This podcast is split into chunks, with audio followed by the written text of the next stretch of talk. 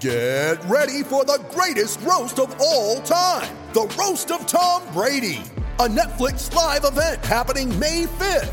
Hosted by Kevin Hart, the seven time world champion gets his cleats held to the fire by famous friends and frenemies on an unforgettable night where everything is fair game. Tune in on May 5th at 5 p.m. Pacific time for the Roast of Tom Brady, live only on Netflix. You ready? Showtime. On May 3rd, summer starts with The Fall Guy. Let's do it later. Let's drink a spicy margarita. Make some bad decisions. Yes. Audiences are falling in love with the most entertaining film of the year. Fall guy. Fall guy. Fall guy. That's what the poster said. See Ryan Gosling and Emily Blunt in the movie critics say exists to make you happy. Trying to make it out? Nope. Because I don't either. It's not what I'm into right now. What are you into? Talking. Yeah. The Fall Guy. Only in theaters May 3rd. Rated PG-13. Coming to you from Classic City, the capital of the Bulldog Nation. It's time for another edition of the podcast designed for the most die-hard Georgia fans in the country. Here are your hosts, Tyler and Curtis. What's up, guys? Welcome back to another edition of the Glory UGA podcast. I'm your host, Tyler, and back with me today, now that he has gotten his feet under him a little bit at his newest summer law internship, the second one of the summer, is my co host, Curtis. I'm definitely excited to have him back with me today. And we have another awesome batch of your questions to answer on yet another Mailbag Monday edition of the Glory UGA podcast. But first, I do want to throw a couple of shout outs out there to those listeners that left us our most recent five star reviews on Apple Podcasts.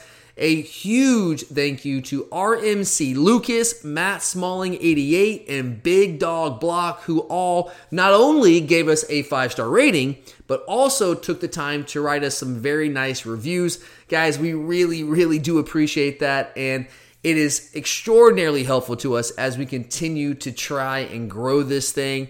We are at 260 reviews right now on Apple Podcasts. I know not all of you listen to us on Apple Podcasts, but I think most, I actually, I know most of our listeners do based on the stats that we get. But well, that's a great number, 260 for a podcast like ours. That's awesome. But we would love to get that number even higher. We are shooting for the modest goal of 275 five star reviews by the start of the 2021 season. I think we can do that. I think we can do it. I think we can do this. You guys are up for it, right? You guys have been so amazing supporting our podcast over the years. We've tried to bring you the best content we can all year long over the past seven years without any breaks. I mean, that's one thing I will say about our show. I, I don't know if it's the best show in the world. We give it our best shot, but we don't take any any off days. We don't take weeks off. We don't take months off. When football season's over, we don't wait until the next summer rolls around. We're with you guys all year long we want to give you that Georgia football, that Georgia sports fix all year long. We know you guys want. We know that you're like us. We're like you, and you need that, right? So we try our best to have that for you guys all year long. But even though we give it our best shot, I mean, the reality is this show exists because of you guys. It's not really because of us. It exists because of the support each and every one of you have shown us over the years, and we are tremendously grateful for that.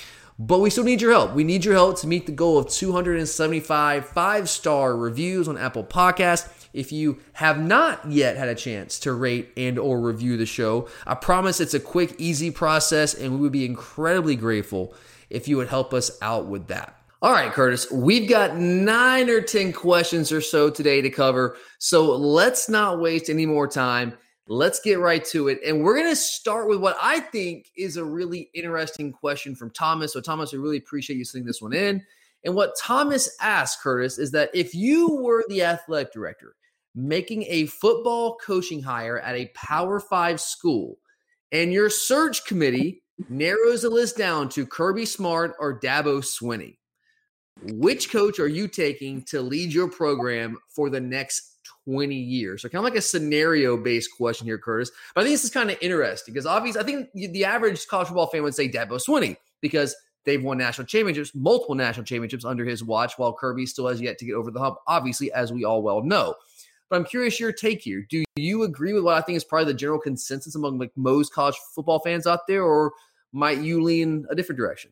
I would probably go with the rest of college football and the fact that, you know, realistically Dabo has done it Um, and I think that's the biggest reason why I would go with him. He's won at the biggest stage, and Clemson was good before he got there, but he's taken them to a whole new level. And until like Kirby has done it with recruiting for us and everything like that, but until he takes us to the level of where Clemson's at consistently right now, I'd probably still go with him. Uh, and, and that's fair. It's, it is hard to argue against that. It really is. But I am going to try to play devil's advocate here. Let me ask you this. All right. Dabo Swinney clearly multiple national championships. I think two national titles, right, in his time, which is great. That's fantastic. He's right up there among the best coaches in the country. But just because he's won the national titles, does that like automatically make him like a better football coach? Well, until Kirby has proven that he can win the big game, which I think has always been the knock on him right now, then yes. Would you say Ed Orgeron's a better football coach than Kirby Smart?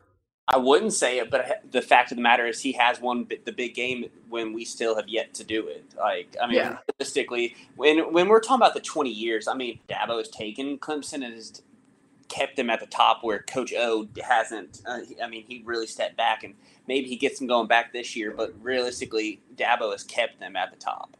Yeah, he's done a fantastic job. But the, the part I'm looking at here is like, okay, into the future clearly Dabo is more accomplished than Kirby Smart right now. You can't even argue that point. I mean, th- that's just straight up 100% fact. He's a more accomplished coach in terms of what he has won than Kirby Smart is. Case closed there. But if I'm looking to the future and I'm trying to say, okay, which one of these coaches, if I hire them today, is going to lead my program to more success over the next 20 years?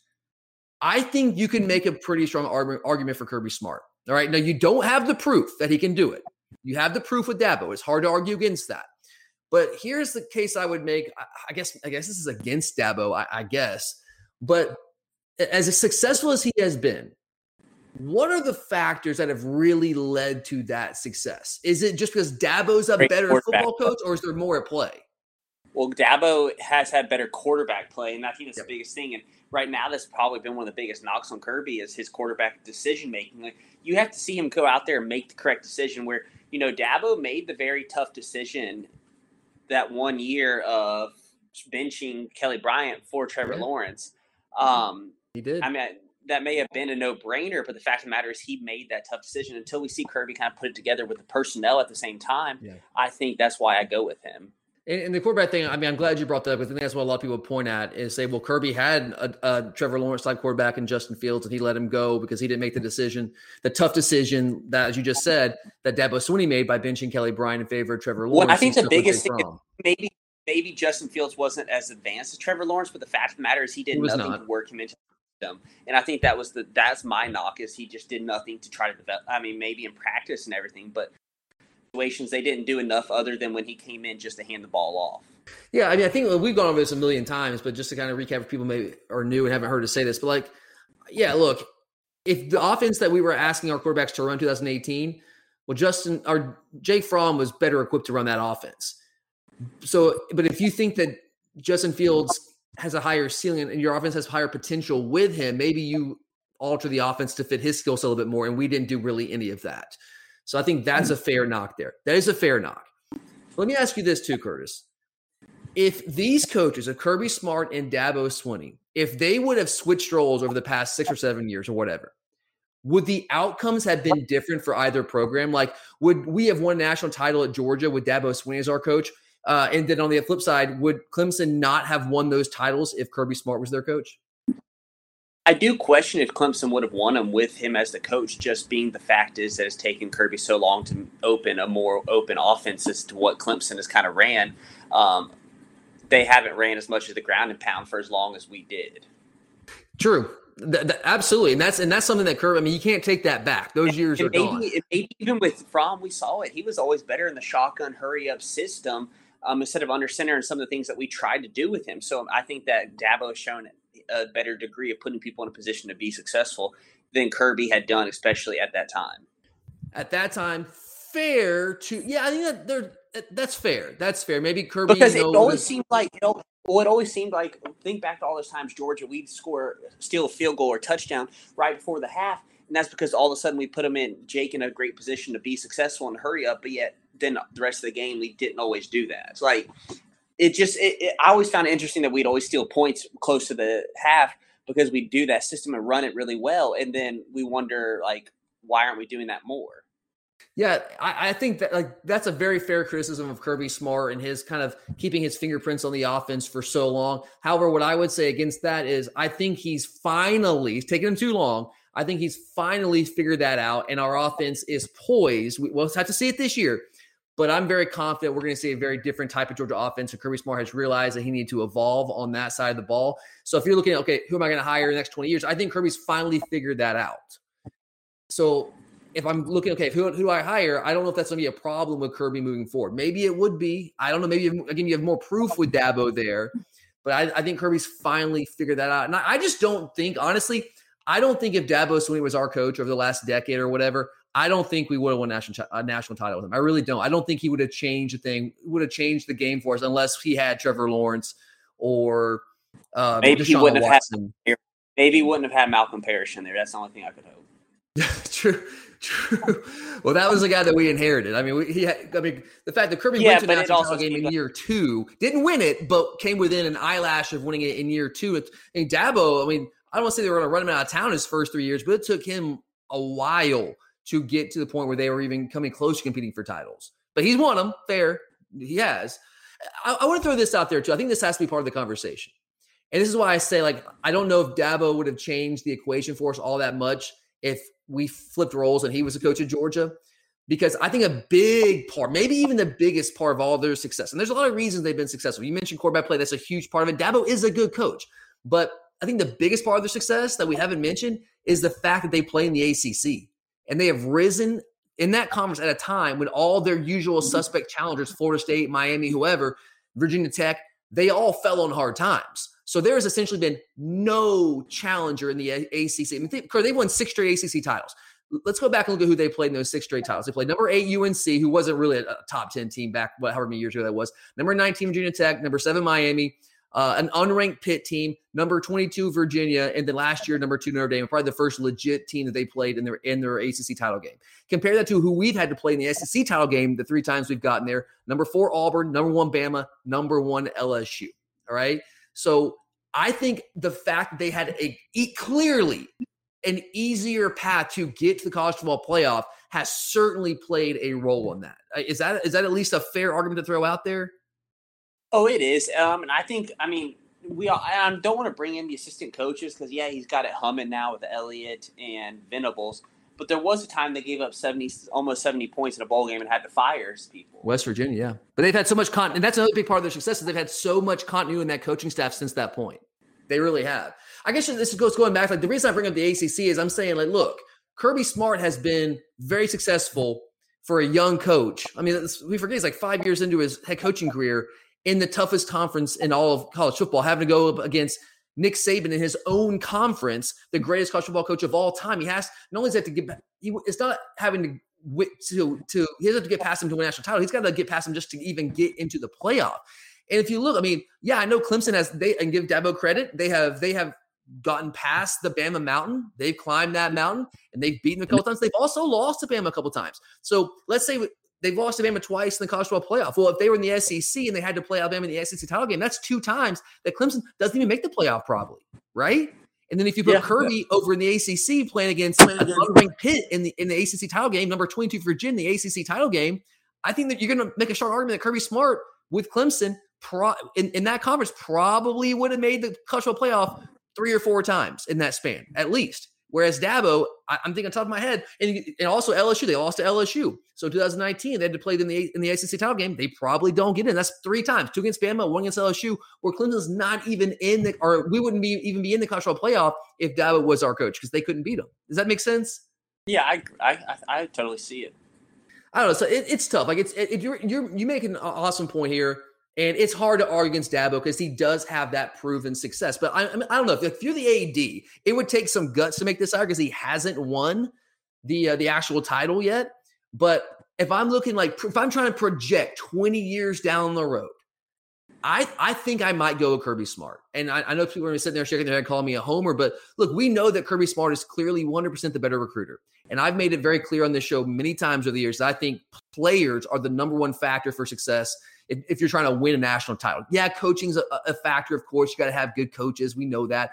But if you don't have the players, you're not winning. I don't care how good of a coach you are. Matt Campbell's a fantastic coach at Iowa State. Guys, I know Iowa State, he's, he's really elevated that program. They ain't winning a national title because they don't have the players up and down the roster for that. They can win a lot of games, they can elevate their team, elevate the program. They're not going to win a national title because they don't have the players. So Kirby is going to always out recruit Dabo Swinney. It's, like, it's been pretty much the rule since he's taken over as the head coach of Georgia. Right? Over the last five years, on average, we finished number two in the rankings. They finished number eight. They recruit really well. They don't recruit at our level. Kirby's a better recruiter. I would also argue, like in just like terms like being a football coach, like coaching the position schematically from a technical standpoint. I think Kirby's a better football coach. Is that crazy? Like, like in terms of actually coaching players? No, that's not crazy because I don't think Dabo was ever a coordinator before he took over. No, he wasn't. He was a wide receiver coach, and then he like he left for a year. I think I'm pretty sure he was either selling insurance or a car salesman, one of those two. And, and again, I'm not trying to I'm not trying to diminish what Dabo has done. He's done a great job, but Dabo is not like an X's and O's mastermind. He's not one of those kind of guys. I think maybe his greatest strength, you mentioned earlier, Curtis, he's hired really good coordinators and he's gotten out of their way and let them do their thing, kind of take on that CEO role, which is something Kirby that has been a weakness of Kirby's to a degree offensively because he's kind of held us back a little bit, trying to keep the offense a little bit more conservative, kind of fit his defensive background over the years. I think he's moved beyond that, but that has hurt us in the past. You know, the, his first couple years as a coach. And really, I think the fact that he wasn't a coordinator, maybe he wasn't beholden to any specific system or scheme, which allowed him to go get those coordinators and let them do their thing. That's worked really well for them. But if you're asking like who's a better coach, X's and O's scheme guy, like it, it's hands down Kirby Smart, hands down Kirby Smart, and he's hands down the better recruiter. So if, I, if I'm just looking ahead, now that Kirby's learned, I think through his first four or five years here on the job, and he's kind of let go of the offense thing a little bit, understood he has to evolve more. I think if you're asking me 20 years down, like in the next 20 years, who do I want?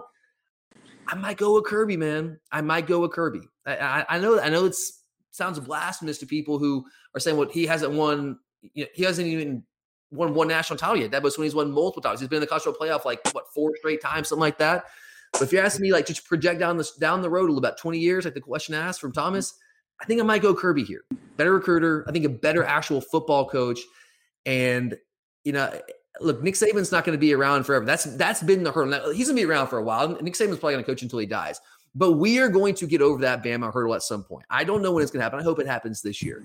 And when that happens, I think the lid is going to be blown off of this program. We just have to do it. And people forget it took Dabo mold. It took him three or four years to get that program to where they were actually winning ACC, ACC titles, then going to the playoff.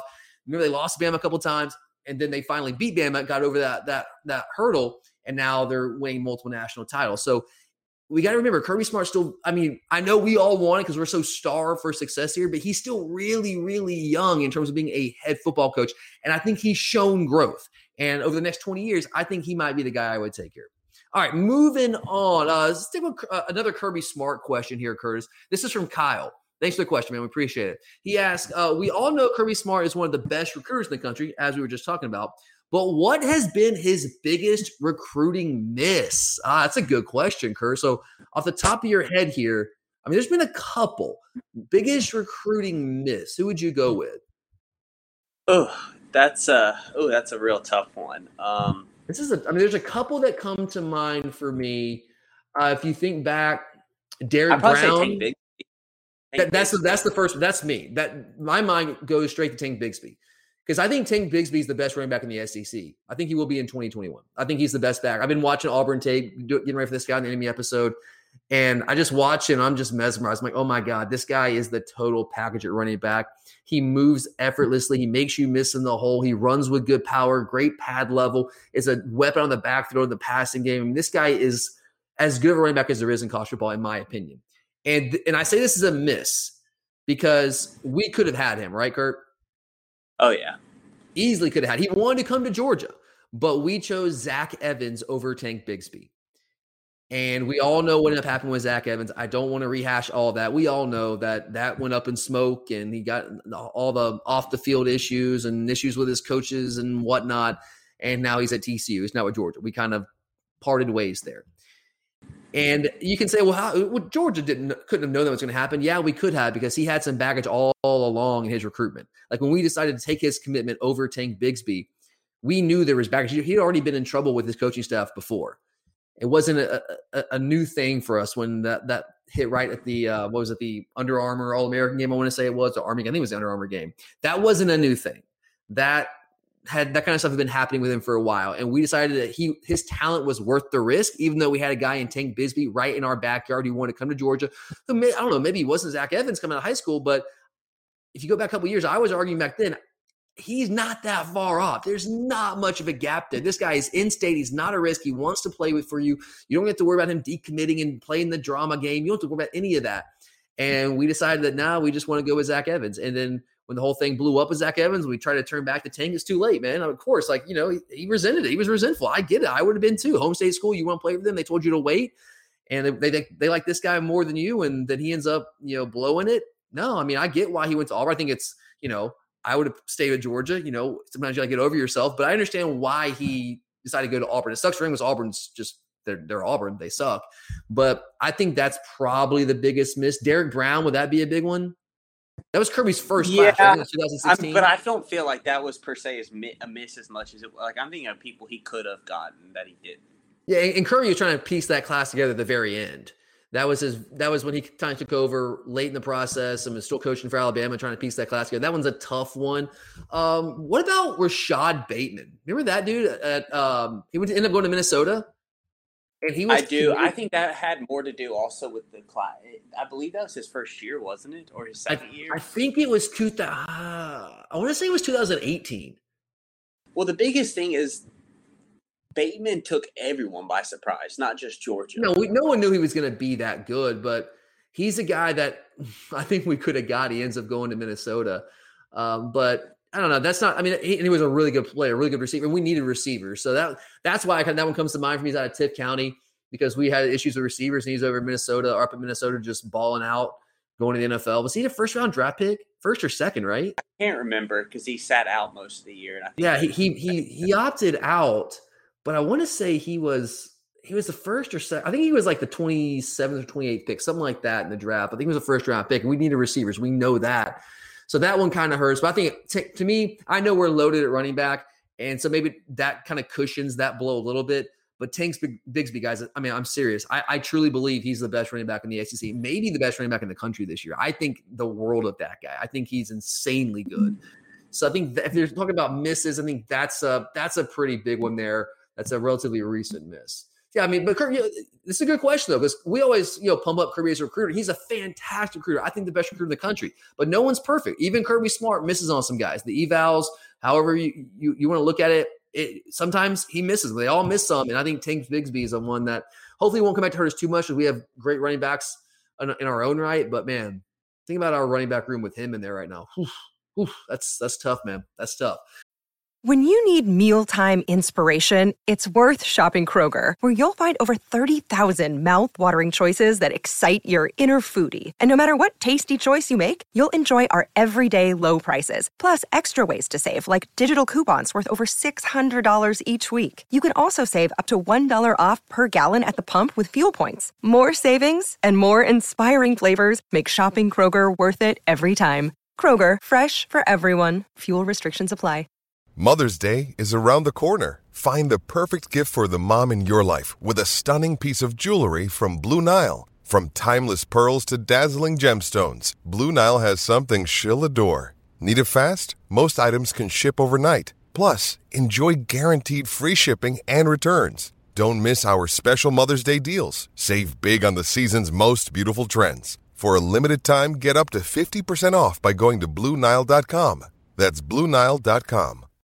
You're a podcast listener, and this is a podcast ad. Reach great listeners like yourself with podcast advertising from Libsyn Ads. Choose from hundreds of top podcasts offering host endorsements, or run a reproduced ad like this one across thousands of shows to reach your target audience with Libsyn Ads. Go to libsynads.com now. That's L I B S Y N ads.com. All right, moving on here. This is another good question, Curtis. This is one we can spend a long time on, but let's try to get through this. As, I don't want to say as quickly as we can, but we got a lot to get to today. This is from Paul. Really appreciate this, Paul. It's a great question. And what Paul says is that the conventional wisdom throughout the offseason has been that our offense is going to take a big step forward while our defense, thanks to attrition, is likely to take a step back, particularly in the secondary. But given what we have on the defensive line, along with the recent additions of Tykee Smith and Derion Kendrick, not to mention Will Muschamp, that's a very underrated part of this. Will Muschamp for sure, kind of behind the scenes there. How likely do you think it is that our defense does not take much of a step back at all in 2021? What do you think, Kurt? We are hearing all this about the offense and how it's going to be so much better. We've talked about that. We've kind of pumped that up. But the defense, there's a lot, especially in the secondary, a lot of the inexperience there is people concerned. Do you expect us to take a step back? Or do you expect us to be as good as we have been? expect us to be about where we are um, because I think the biggest thing is people had all this this huge expectation um, before the addition of Derion Kendrick and Tykee Smith and people like that. Uh, let me just ask you, where are the holes in this defense right now? Now that we've got Tykee Smith, we got Derion Kendrick, who are going to show up the secondary. Now we're going to have one guy who's going to be uh, a first year starter at cornerback, more than likely, almost certainly. Whoever is going to be Ameer Speed, could be Kelee Ringo, Jalen Kimber, could be a number of different guys. But outside of like maybe that one spot, like where is the weakness? What's the deficiency in this defense? That's what I'm saying. And we have a strength that we've never had, and that's at the defensive line. Yeah. And we've we've had all these players for a couple years now, but the fact is they're all back, they're all healthy, a year older, a year more experienced. They actually get to have an entire offseason without having to worry about COVID to get better and to work out, all those kind of things. I've heard that Jordan Davis around town is in the best shape that he's ever been in. So like, look, we're to we're going to dominate against the run again. That is not going to change. We are going to be dominant against the run, and we're going to be able to do it against even boxes with even numbers. We're not going to have to roll safety down down in the box. That's one of the reasons. Like even when before we got Kendrick and Tykee Smith, I'm not going to say I was not concerned about the inexperience in secondary. You got to be concerned when you're potentially having to look at starting two guys at cornerback that have never really played any meaningful snaps at all for you. That's concerning, but now that's not really a problem. But even before that, my thing was we with our defensive front, our front seven, we are going to be so capable of stopping the run with even numbers, with even boxes, that we are going to be allowed to play with middle of the field open coverage, those two high safety looks, and be able to play three defenders over two receivers, two defenders over one receiver. We're going to be able to bracket guys and do some different things from a coverage standpoint to take the pressure off those guys. I honestly think too, this is our best inside linebacker group we've ever had. I think hands down. I mean, Roquan. It's hard to say that some of the Roquan Smith wasn't the best inside linebacker group, but, but I, think, like Reggie Carter. Love Reggie Carter. Appreciate you, man. He he's he wasn't. Reggie Carter was pretty good. Reggie Carter and Natrez Patrick can't hold a, a candle to R two or three. No, if you're looking at obviously Quay Walker, Nakobe Dean, Channing Tindall. And look, I'm telling you guys, Rian Davis, remember that name. Watch out. He's going to be in the rotation, man. We're going to have a four man rotation. Rian Davis might really surprise some people. So I think we are, I think you're right, It's a great point. I think we are as good as we've ever been an inside linebacker under Kirby Smart, at least as talented as we have been at inside linebacker as a total unit under Kirby Smart. I would argue, if not the best defensive line in the country, one of the two to three best defensive lines in the country. Just you know, for argument's sake, let's say best two or three, and you match that up with two really ex- two experienced safeties now. With Lewis Cine, Chris Smith got a full, basically a half a year as a starter back there. Back there, and I really love what I saw from him in that five or six games uh, of of starting experience. Got Tykee Smith coming in, who was the third best slot coverage grade of the last two years, best coverage grade last year, sixth highest grade DB overall last year. Uh, we've thrown out some of these numbers before. Did not even give up one play of 15 or more yards last year. Was targeted 38 times in coverage, allowed just 110 total yards, 2.89 yards per attempt. I mean, he's lights out. I mean, I think I think you're gonna. I think honestly, we've upgraded at the star position. I really believe that. Derion Kendrick, two year starter at Clemson, who's still just learning that position. He's been he was I know there were some high profile moments where he wasn't necessarily great against some of the better competition, uh, some of the better teams that they played. But you got to remember, he was a receiver that was converted to cornerback and played at a really high level after moving that position, position for the first time. Now he's got Will Muschamp, he's got Kirby Smart, he's got Jahmile Addae that are coaching him up in a, in a way I think he was not necessarily coached up at Clemson. I don't think they had as good DB coaching there as he's going to have here at Georgia. Now he's in his third year as a starter, but hopefully, I think he's going to be a starter. I think you're going to see a different Derion Kendrick. So I'm really excited. I just don't know where the holes are right now. I really, really do not know where those holes are. I think we're going to be just as good, if not potentially better, than we were last year. I think we might be a better rush in the passer if we can ha- keep Adam Anderson on the field. Isn't it realistic, Curse, that we might be even better creating havoc in the backfield? I think so. I think one thing you talked about how we have more trust with our DBs is going to allow us to not feel like we have to drop our linebackers into coverage as much. Yeah, we just have so many different guys that fill so many different roles. There's just so much versatility in that defense that we can really keep it fresh and keep offenses off balance. Just do a lot of different things to mix and match based off whatever offense you're playing, what they do well. We can do a lot of different things. We have a lot of different all tools at our disposal to make offenses play left-handed. And that's invaluable. That's what you got to do. You can't take away everything as a defense coordinator. You just can't. Offenses are too advanced now. But what you got to do is make them do what they're not good at, make them beat you doing what they're not good at. And that's easier said than done if you don't have the pieces that you can move around to do that. We have so many different guys that, that can fill so many different roles and do different things that we have the ability to make teams play left handed and force them to beat us that way. And I just, I think we're going to be just as good, honestly, maybe even better than we were last year. Know that sounds crazy, but I think we might have, have a chance, have a chance there. All right, moving on here. Uh, a question from Jonathan. We, have touched on this a little bit, Kurt. So I think this is an interesting way to look at it. So, Jonathan, appreciate it, man. Jonathan asks, where does this season rank under the most natty or bust preseasons for you? And then why each season, tell us why each season you felt so high on the team that certain year, including this year. So, Curtis, like first off, let me just ask you: Is it national title or bust in 2021 for you? I think it is. Yes. Why? I think the biggest thing is you got to look at the offseason additions. Um, adding Tykee Smith, adding Derion Kendrick, um, adding Arik Gilbert. Yeah, you lost Pickens, but you add Gilbert, which was huge. Um, and I think the biggest thing is it's one of the first times we've had a, in my opinion, a stud quarterback returning, and we have some continuity with the offense, um, especially play calling wise in a direction that we've just never have had. I hesitate to say national Tyler Buzz because there's so much luck involved in that. But, but I, even I'm nowadays, it's almost you. always national Tyler Buzz. Like no one wants to just go out and win right. the East or anything. I mean, I think every team it, it's either I national Tyler or bust for anyone. I think, uh, but I think some programs is more realistic than others. Like like Iowa State, I know they want to say it's national. Yeah, people give Iowa State a better chance to win it than us. I think. I mean, I think that's absolutely ridiculous. Yeah, I, I would say that. Like, I guess I would lean towards saying this is a national Tyler Buzz season. I, I think I would say that because and here's why: because we've done everything else right. We've won an SEC title under Kirby. We've won the SECs three times in a row. I know not last year, but there were three years in a row we won it. We won an SEC title. We won a college playoff game. Won that Rose Bowl. Came with an overtime, just an eyelash, a blown coverage away from winning a national title. We have done literally everything you can do except win a national title. And on top of that, I think this is Kirby Smart's most talented and complete team. Is that a fair assessment? Yeah, I do. Especially I, like I, I, the leadership and everything, like yeah. all of those pieces there. Yeah, and look, the defense, as we just laid out, I think will be just as good at the very least this year. And then, of course, as you were alluding to, Curtis, we have the potential to be far more explosive, far more dangerous offensively than we have ever been under Kirby Smart. I think he's finally figured it out and, and evolved offensively. Let us let, kind of let the reins loose a little bit there. And we have the quarterback, right? If we had the quarterback from day one last year, we might have we, we might have been the playoffs last year if we had the quarterback.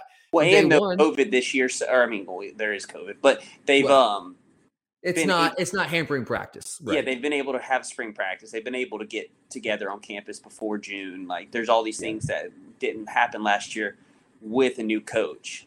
Yeah, absolutely. So yeah, I mean, think about what's been the weakness offensively. Sure, scheme. Yeah, I think that's fixed now. I really do with Monken. Quarterback's been an issue. We've been good at quarterbacks, haven't been elite. I think we have a chance to be elite this year. Remains to be seen. I think we have a better chance than we ever have under Kirby Smart. Wide receiver, especially in 2019, was a problem. This year, I don't think that's going to be a problem. I think we might have the best receiving group in the SEC. I know that sounds crazy, people, because they, have to prove it. They have to prove it. But I think by the end of the year, we might be. I think there's a good chance we'll be saying that. So if you look at all of that, I think this is Kirby's best, his most talented, most complete team. I think his it's it's and also Alabama's going to be good. We know Alabama will be good, right, Curtis?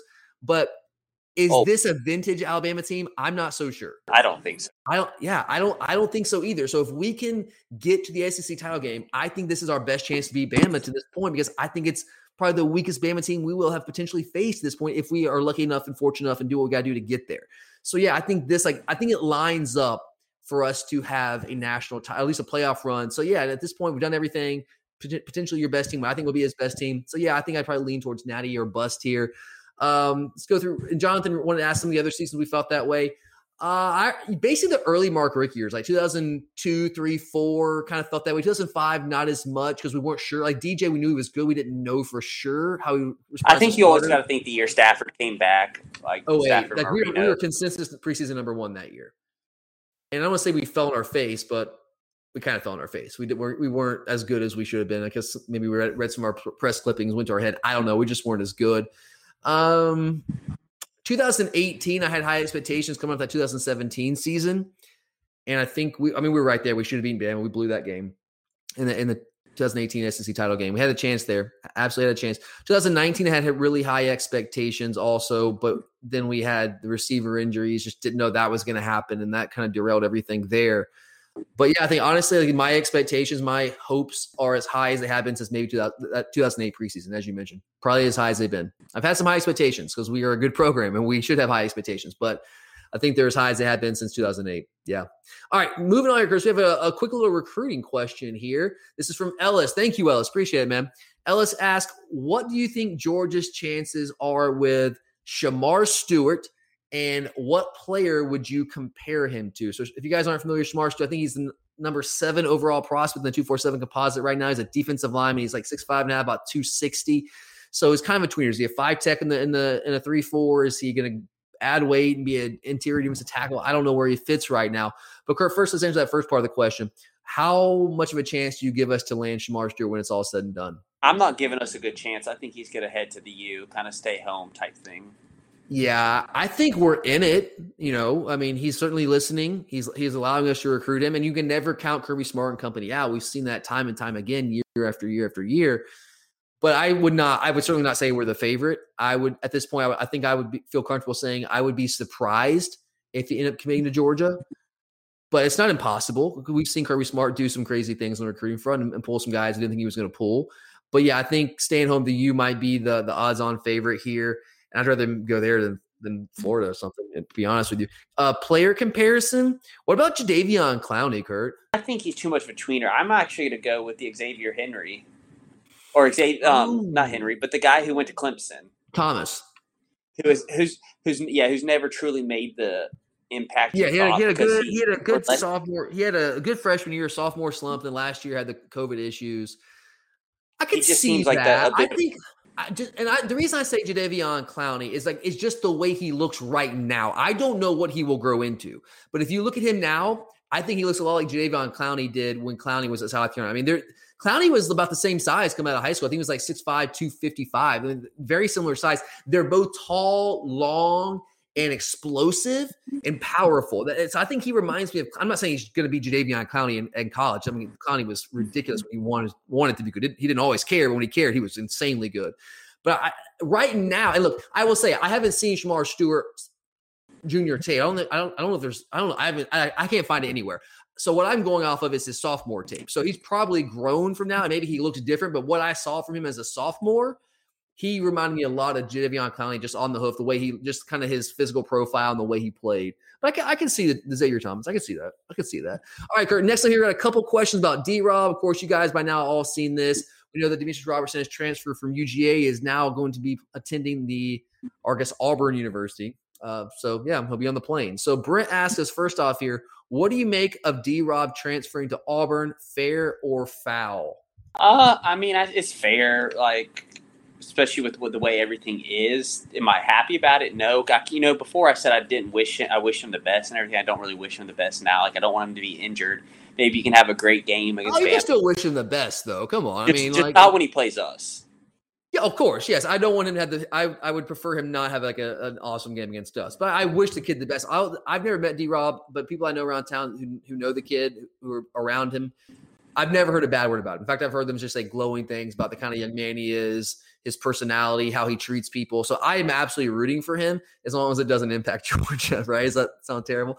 Um, but of course, I don't want anything bad to happen for him. And I really, I will say this also. I'm not 100 percent sure he had a chance to come back to Georgia. Um, there were some things out there that you guys I think are aware of. I don't want to put it, but I just I'm happy for him. He's found a landing spot, and I hope that he has a lot of success and, and has a year where he can maybe make an NFL roster next year. I hope that happens.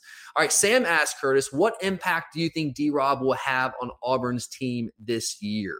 When it comes to impact, he may have a good impact just because the biggest thing is Auburn doesn't really have that many weapons coming back offensively um, outside of Tank Bigsby. So he is the deep threat that Auburn likes to have it will be interesting because you just I don't think anyone here really knows what to expect with Bobo.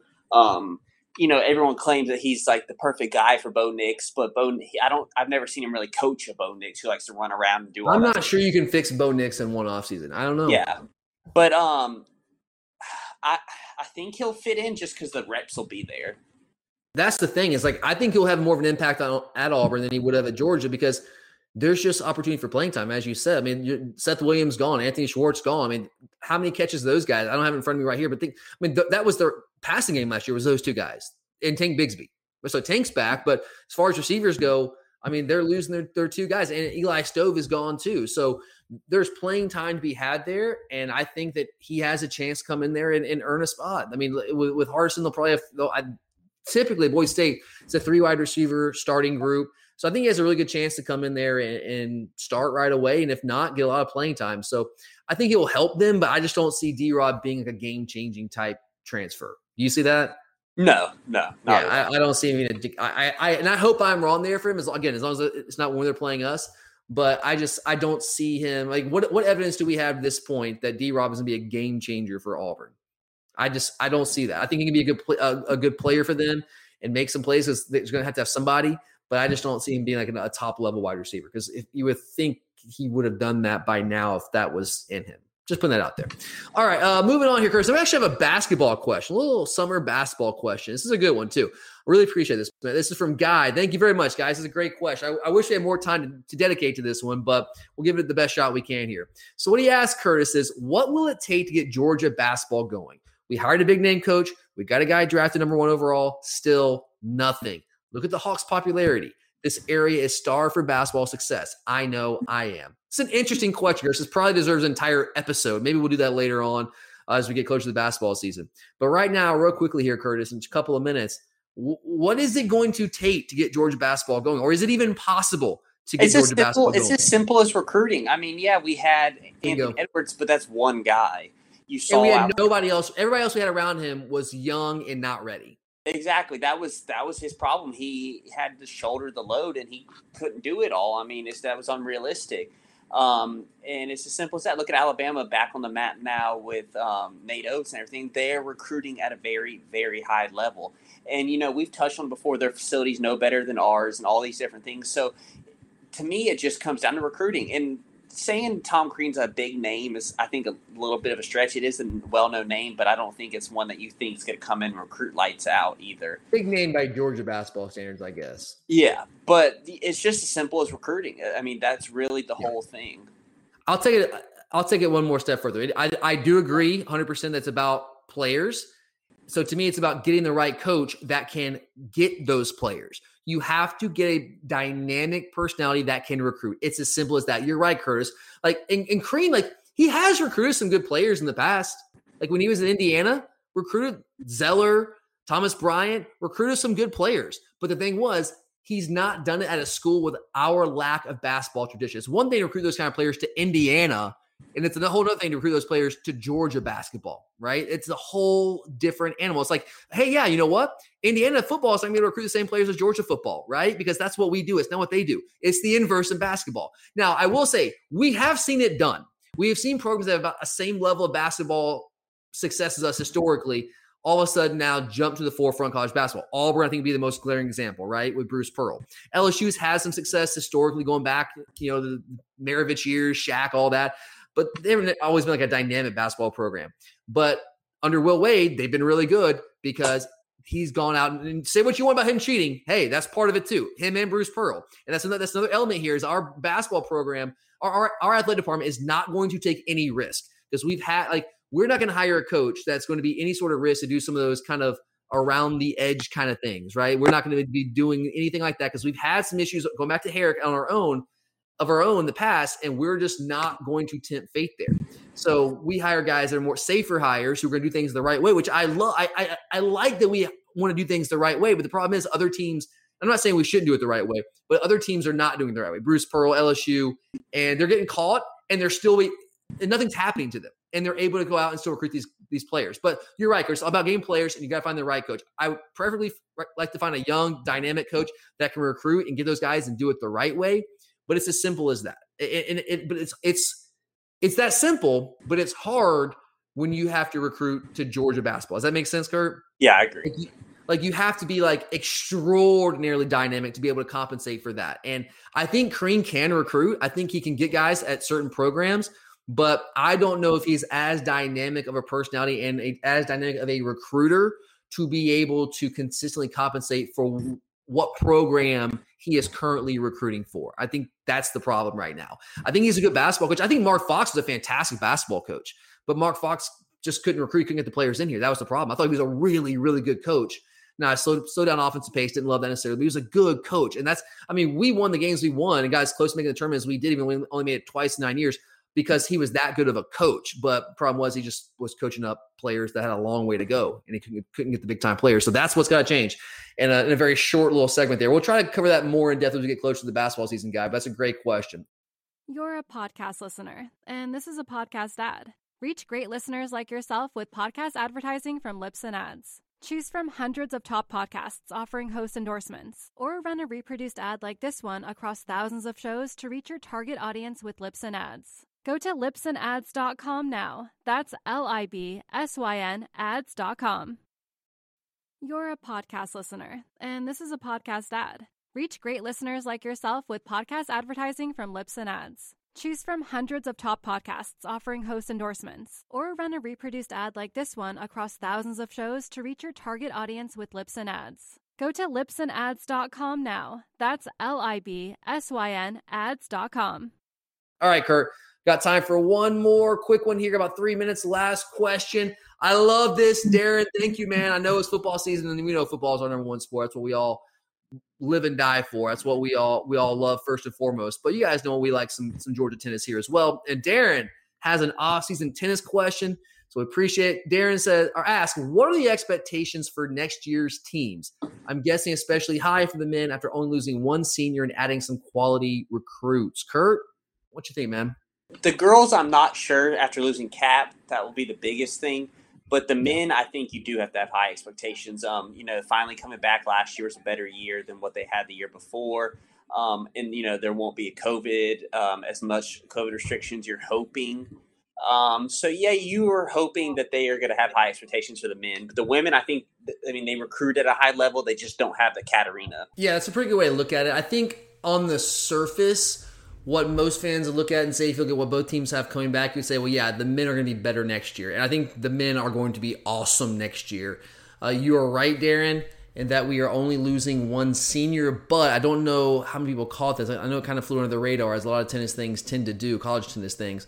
But Rising Junior, he's really a third year player, but the COVID year or the 2019 year got cut short, and everyone got their extra COVID year, so they technically kind of called him a freshman last year, but it's really a second year on campus. But Tyler Zink has transferred out of Georgia, and he is now in Oklahoma State, where he's going to play court one over there. He played court two for us last year in singles and played court one with Trent Bryde as a doubles duo, and they were ranked pretty high inside the top 10 for most of the year in doubles. So that's a blow. That certainly hurts.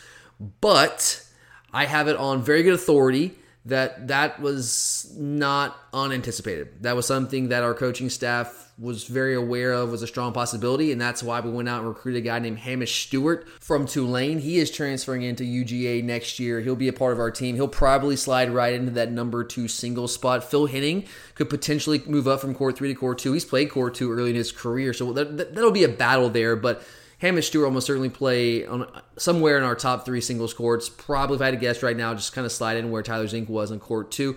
And guys, at this point, he's been a better player in his career than Tyler Zink has. He's essentially a top 25 caliber singles player. He was kind of hovering right around the top 25 for most of last season. That certainly, at the very least, softens the blow of losing Tyler Zink. And I, I and if you're curious on why Tyler Zink would transfer and he was playing court two and has a great future ahead of him, I've always heard really good things about Tyler Zink uh, as an individual. And when you watch him play, he seems to be a quiet, kind of introverted young man. Always rooted for him. I mean, he's a Georgia guy. Always seemed like a really nice kid. And everything I've heard about him is that he is a good dude. But um, as you guys who are around youth sports, so I know it's not a youth sport level, but you know, youth, college sports, whatever you want to say, sometimes there can be some overbearing family members, and it seems like that might have been the case here. So I, I, wish Tyler the best of luck. And I, will also say this: I think it might just it, it might be a good thing for just our, our, team chemistry for us to kind of have a little bit of a change here. Again, not anything bad about Tyler. Seems to be a fantastic young man. But I think just uh, some of the things that go on behind the scenes sometimes within programs, I think it might help our team chemistry a little bit. To uh, for him to go his separate ways, I think might help him because now he gets to play what what he wants. He gets to play court one and do all that at Oklahoma State. So best of luck to him. But we'll be just fine. We were prepared for this. It's not like Manny and Jamie don't know what they're doing. Trust me, they do. And uh, I'll just say, like, you know, one of the things that's made Georgia tennis so successful over the years is that it is Georgia tennis. We have this Georgia tennis culture where you put the team first. And if you aren't necessarily all the way bought into that, it might not always be the best fit. And look, it, I will say this: like for tennis players growing up, you don't really play team sports. You're an individual player, so it is it's kind of a unique situation to come to college and have to be part of a team. Now, I, I think you get to be part of a team. If you ask me, I think that's one of the beauties of, of team sports is you get to be a part of a team. But that's a different adjustment for for a lot of these players who come in. They're really highly rated guys and girls that and they've played all over the world in these big tournaments and they're playing for themselves. And you come into college and now sometimes you might I don't say I don't want to say ego necessarily, but you have to kind of humble yourself to a degree and do what's best for the team. If that means you don't get to play court one, that doesn't that means you don't get to play court one. And and uh, we've had a really good culture of guys accepting that over the years at Georgia, and it's been one of the keys to our our success. Our, I mean, really, just our dominance in the SEC, and, and been one of the the true the true tennis blue bloods out there. So anyway, we'll be okay. We were prepared for this. Got Hamish Stewart coming. Also, a guy named Tristan McCormick coming in from Notre Dame, who's a really good doubles player, big guy. So that'll be a, a, nice addition as well. And we've got a really talented group of young players coming in as freshmen, headlined by Miguel Perez Pena from Spain, who's won a bunch of juniors titles. We also have a guy named Thomas Paul who's a top five prospect. He was actually on the team. He, he came early because obviously with his COVID issue, so he just he was from Washington, so he came in. I wouldn't want to be, I would not have wanted to be in Washington all last year, right? So he comes to Georgia. It comes a little early, and he was on the team, wasn't playing because he didn't get here until January. He wasn't around for the fall, but he'll be a factor this year as well. I'm really kind of excited to see what he'll be able to do. So the guys are they're going to be awesome. They are loaded. Trent Bryde is the guy on court one.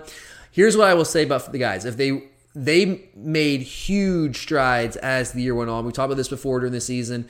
They uh, had a couple of key injuries to Trent on court one, hurt his back, and Blake Croyder right at the start of SEC play hurt his back against Tennessee in that first matchup, and they were out for a while. Even when they got back, they were not completely healthy. Tyler Zink himself was dealing with a little bit of a COVID issue, so we were dealing with some things and it, was it was tough going there to start at the SEC. But we really, really went on a run. We beat North Carolina, who I think honestly might have been the best team in the country last year. We played lights out and knocked them out in the Sweet 16. We were able to get to the Elite Eight, and we fell there. But this team is pretty much everyone back outside of Zink. We're, bringing Hamish Stewart, losing Billy Rowe on court five singles and, and court two doubles is going to be it's going to be tough. Not because Billy's like the greatest player ever. Billy's a really good tennis player, and he won some clutch matches for us. I mean, the, his performance against North Carolina to clinch that match when it was tied 3 3. I mean, oh my God, man, just what an epic performance by Billy. That was incredible. And he was a really great leader for, for the team. And in some ways, I might even call him the heart and soul of the team, even though he was only there for one year as a grad transfer coming in from Vanderbilt. But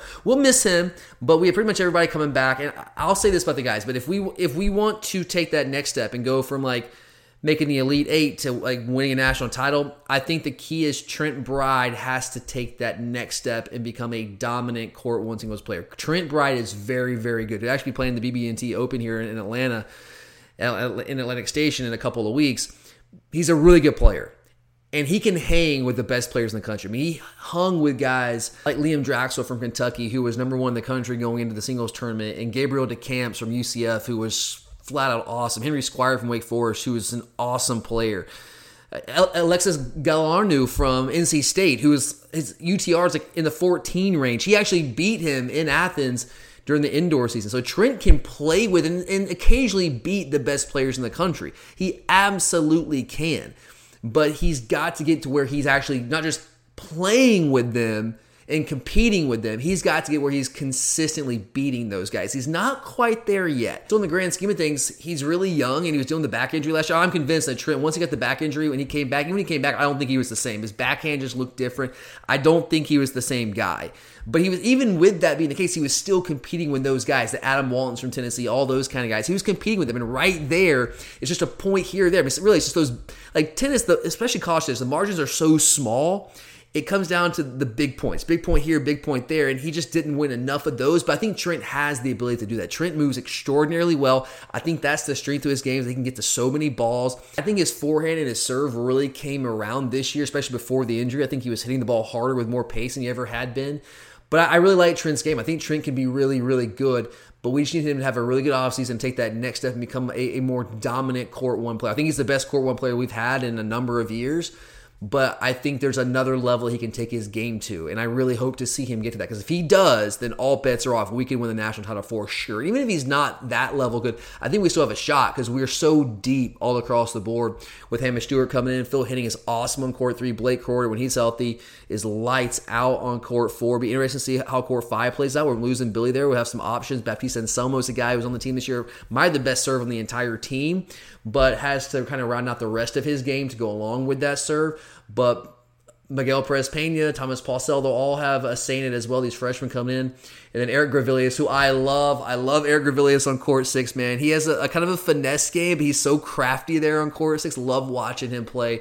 So, yeah, we're loaded. I think the guys can certainly make a run next year. But Curtis, I'm going to say don't count the girls out. I know that we lose Katarina, and it's really hard to imagine that the team can be just as good, if not better, when you lose a player of Katarina Jokic's stature. Who, I mean, look, I haven't been watching Georgia tennis from the dawn of time. I'm not that old, but as far as I've been watching, and people I talked to have been watching longer than I have. I mean, she's as good of a tennis player as I've seen at Georgia, men's or women. I, she's just that good. She's insanely good. Mean, one of the all-time greats at, at Georgia, especially on the women's side. One of the all-time greats. Absolutely, no doubt about it. Tough to say you're going to be better when she moves on, but I really actually think there's a chance we might be just as good, if not maybe even better next year. I know that sounds crazy. Hear me out. We talked about Leah Ma all season long. Charlie's favorite player out there. She loves Leah. Leah's fantastic, guys. She was playing court two. She was young last year, but she really, really started turning on towards the end of the year. She uh, beat Natasha Sub Subhash, I think is how you pronounce her name, from Virginia. Was a top ten player in the uh, NCAA tournament in the Sweet 16. And look, no, I'm not saying she's Katarina Jokic. She is not. Not right now. Not at this point in her career. I think really what separates them is just like Kat was such a ferocious competitor. I'm not saying that Leah's not competitive and she doesn't want to win, but there are times where it's just just from like watching from the fans' perspective where she might sometimes lose. maybe saying lose interest is not fair, but just doesn't stay like that. Doesn't have that consistent intensity, maybe. But she really started to improve that as the season went, especially when it was crunch time in these big matches in, this, in the NCAA tournament. I mean, she was really, really locked in. And when Leah is locked in like that, oh man, she is extraordinarily talented. I will say this: there, she does not hit the ball quite as hard as Kat does. Kat has the most insane backhand, like just a ridiculous backhand. It's just a, a howitzer, it's a weapon.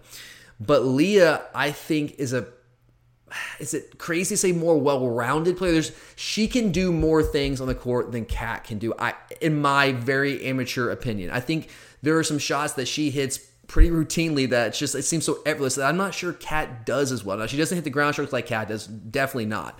Doesn't doesn't really have the power game. But I mean she hits the ball with plenty of pace, but she doesn't have the power like Kat. She doesn't have Kat level power. But there's just some insane shots that this girl can hit. And I think she can step in at court one if she continues to improve her game and be lights out for us. Maybe not quite as good as Kat, because again, Kat's one of the greatest we've ever had. But I don't know if there's going to be a massive fall off there. And then you've got to look at who we have coming in.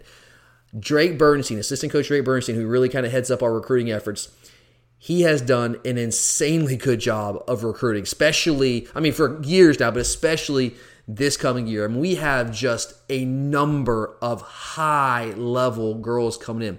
Ziva Falkner from Slovenia, Mel Elizabeth Reasco Gonzalez from Ecuador, Guillermina Grant Ruiz from Uruguay. All three of those girls Right now, their UTR, which kind of it stands. For, we talked about this a little bit before, but in case you missed it, UTR stands for Universal Tennis Rating, and it really kind of gives you a, an idea. It's a formula of like the skill level of players, no matter what level we're talking about here.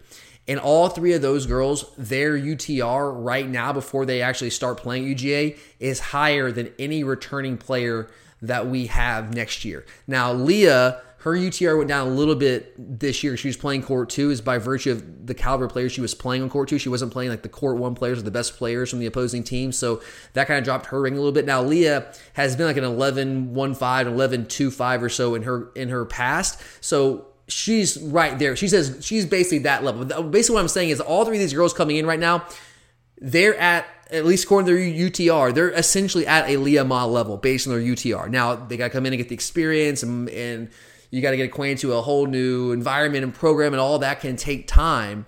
and you got to play again. You got to play team tennis for the first time. That can take time, but in terms of like their skill level, they will be as skilled as just about anyone that we have on the roster next year. And you throw in Mai Nirundorn, who we just actually signed recently in the past couple of weeks, and she she's unrated right now with her UTR. She, she hasn't played in a while but she's won a bunch of junior tournaments in the past. I think her UTR has been up in the 11 range before.